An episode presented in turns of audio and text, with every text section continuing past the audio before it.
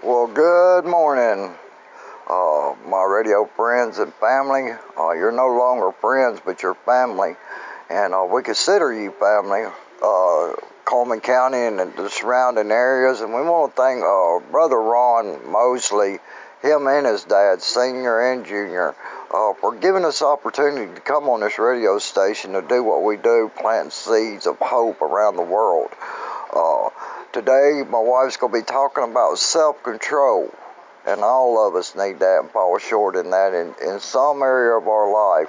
So, uh, just open your heart and your mind and uh, listen, and I believe you're going to be blessed. Alrighty. We're on part five of Keys to the Kingdom Self Control. Sinful urges are a part of human life as we are sinful by nature, but we can turn to God and ask Him for help in controlling these impulses.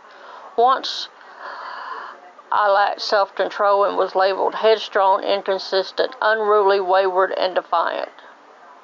King Solomon put it like this Proverbs 25 28. A man without self control is like a city broken in two and left without walls. In other words, I was a person with no self control. My main goal was sensual pleasures and gratifying the flesh. I was all about self, and my relationship to others didn't sway my main goal. Let's look at 2 Timothy 3 1 through 5.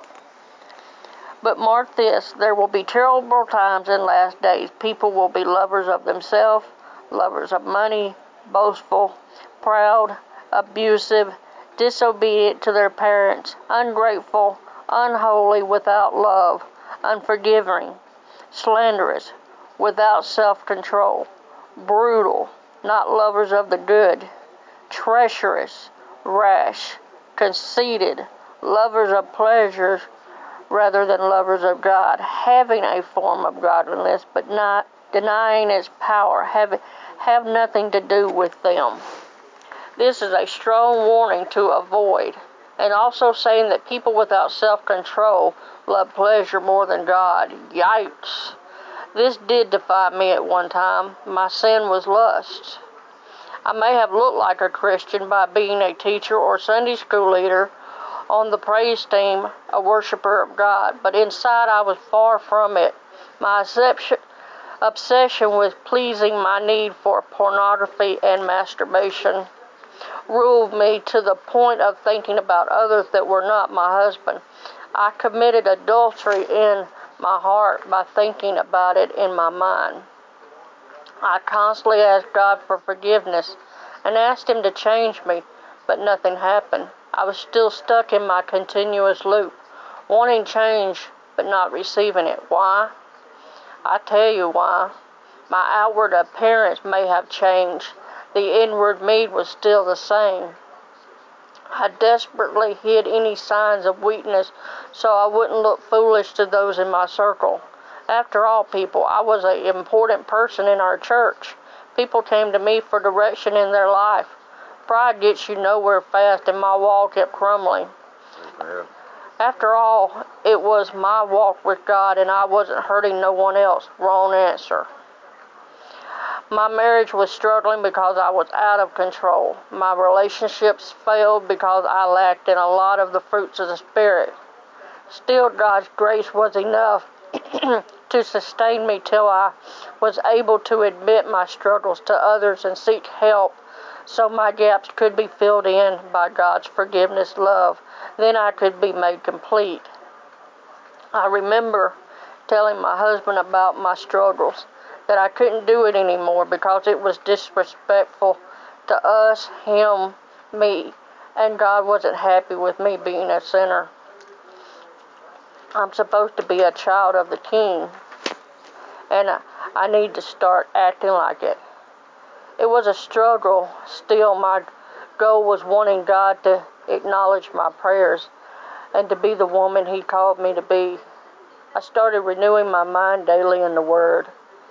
I did fall to temptation a couple of times. I asked forgiveness, didn't linger in my temptation, dusted self off, Thank God for helping me move forward. Temptation still comes today. I cast the thought down. I say Jesus' name over and over again in my mind. I start praising God and Jesus out loud, giving praise to them and the Holy Spirit whom brought me through. People, it doesn't matter what your addiction is, the Word of God is powerful. Jesus' name is power to overcome any stronghold in your life. Resist the devil, he will flee. This means you stand up with the helmet of salvation, the breastplate of righteousness, the shield of faith, the belt of truth. Gird up your loins, prepare your feet for readiness, and hold deep in your heart the sword of truth, which is His Spirit. Keep the Word of God close to you. Thank God for a godly wife. I love her testimony. She's so, she's so honest and so humble uh, to share it. You know, most people wouldn't say the things that she does, but she gives God the glory for what God has done in her life and what God has uh, brought her through. And, you know, we all have struggles in some areas. I don't care if you're a pastor or evangelist or a Sunday school teacher each one of us falls short and comes short of the glory of God every day. But see, self control. What do we do when we get weak? What did Jesus tell his disciples when they would get weak? He says, Cast your fears upon me. Cast your cares upon me. And see, we got to learn that through him and through his name and through his word, and being obedient. Sure, we all gonna have thoughts that we shouldn't think, and sometimes we act on them thoughts, and we all fall short. Sometimes temptation may overcome us. What do we do? We don't keep going in that direction. We realize our mistakes and we call on the Father to forgive us. See, that's the problem. The shame of our sin keeps us from asking God for forgiveness.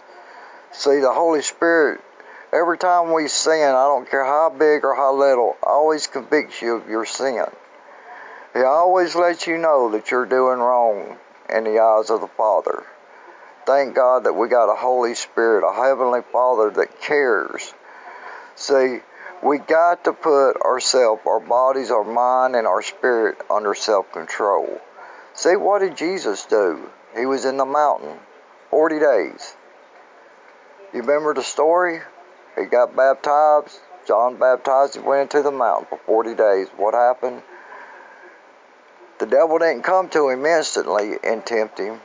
The devil waited till he got real weak, real weak in his spirit, and then he came and tempted him. But what did Jesus do?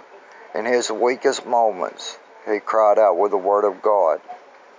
See, the devil knows when your weakest point is when you get aggravated on your job or with your spouse or maybe your children are getting on your nerves. Maybe you want to take another pill. Maybe you want to take a drink. Maybe you want to uh, say you're going down the road and watching pornography away from your wife. We can hide it from each other, but we'll never hide it from God. So, what are you hiding from God today? What is your struggle? We all have them. See, a lot of times if we don't confess our struggles, we'll keep struggling. See, for a long time, I didn't confess a lot of things that I did to, to my wife or no one else. I kept it to myself and only confessed it to God. But see, true freedom comes through confession.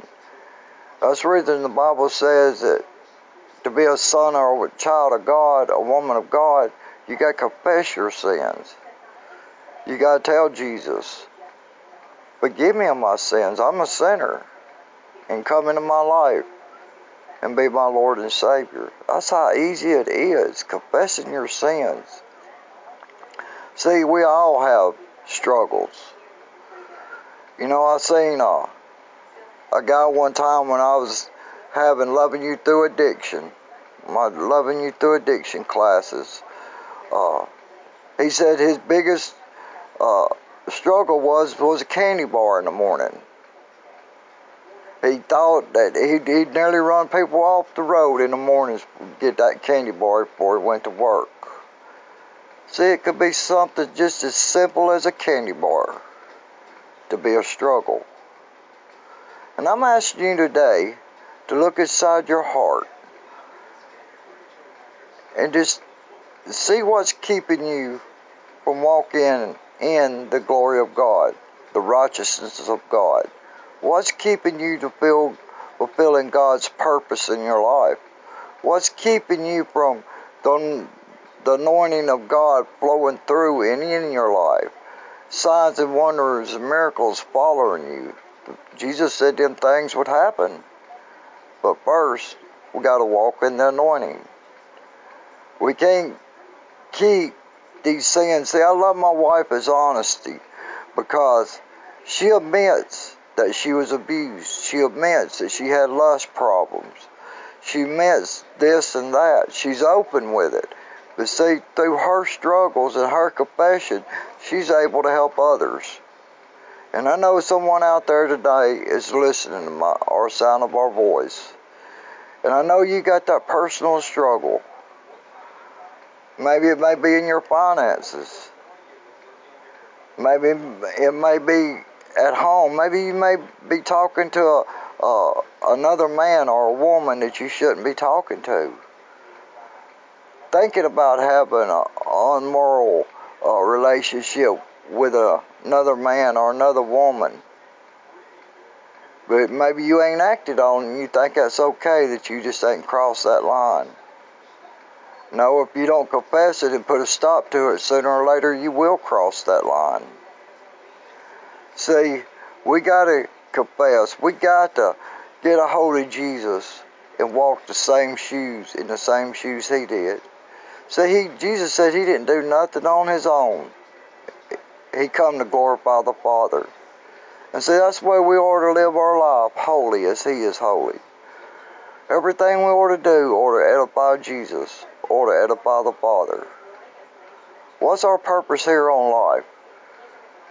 You know what our purpose here on life is? Is to be disciples to men and women that don't know God. And I know there's some of you listening to me and the sound of my voice. You once knew God and you walked away from God. Your sins got so overwhelmed that you fell in it and you can't forgive yourself and uh, you don't think God will forgive you. Or some of you used to teach Sunday school, and be in the praise and worship team, and you don't even go to church no more. Why? Because the guilt. See, I once was like that. See, when I was in one of the hatest organizations in the world, and it kept me from serving God the way I wanted to serve God. And then I felt guilty and I wouldn't go to God. But see, thank God today I'm free from all that and my heroin addiction. Every time I take a shot of dope, I'd feel guilty. And, and, I was ashamed to fall down on my knees and ask God to forgive me because I already knew it was wrong. He already convicted my heart. But see, today, God's knocking on somebody's heart today. You've been walking in this lifestyle way too long, brothers and sisters. You don't have to walk in it no more. We can be free from this. If you want to be free, today's the day that you can set yourself free. I ask that you just bow your head wherever you are. If you're going down the road, please don't bow your head and shut your eyes, but just say this and mean it from the bottom of your heart. Say, Lord Jesus, I confess that I'm a sinner and I need a Savior. And today I ask that you come into my life and be my Savior and help me with these fleshly desires that I have.